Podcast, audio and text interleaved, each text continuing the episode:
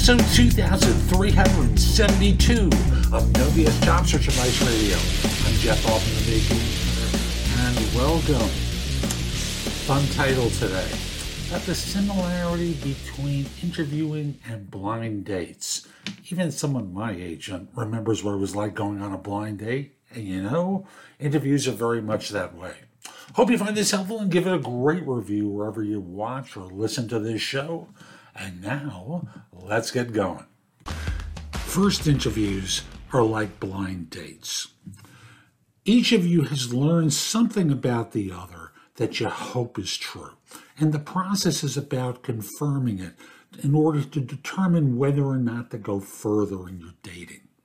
Now, what are they trying to find out and how are they trying to do it?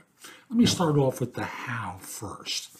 And the how comes down to are you someone that I'm interested in? And they're going to try and take the dominant position in the dating scenario because they know what they want and they're aggressively trying to evaluate it if you allow them to do it.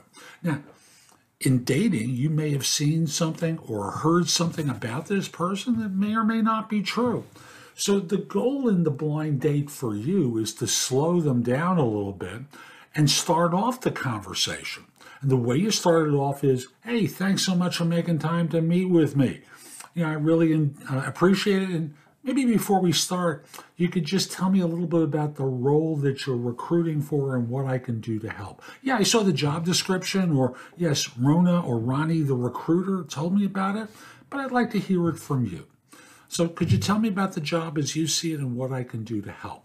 So, this gets them to define the role for you because even if you saw the job description, it may or may not be accurate. They may have refined it or changed it in some way in order to you know, they first got the job description approved, and now as they've been interviewing, they're getting a clearer idea of what they're really looking for. Well, same thing in dating, right?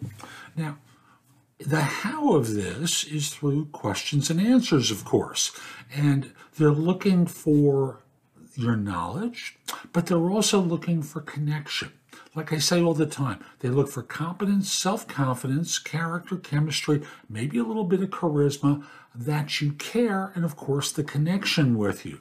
No connection? Well, there are a lot of people that then they can choose from, but the goal is to create a connection, just like in a blind date. So don't lose sight of that connection part of this. It tends to be a missing piece for so many people. That you care about your work is also important.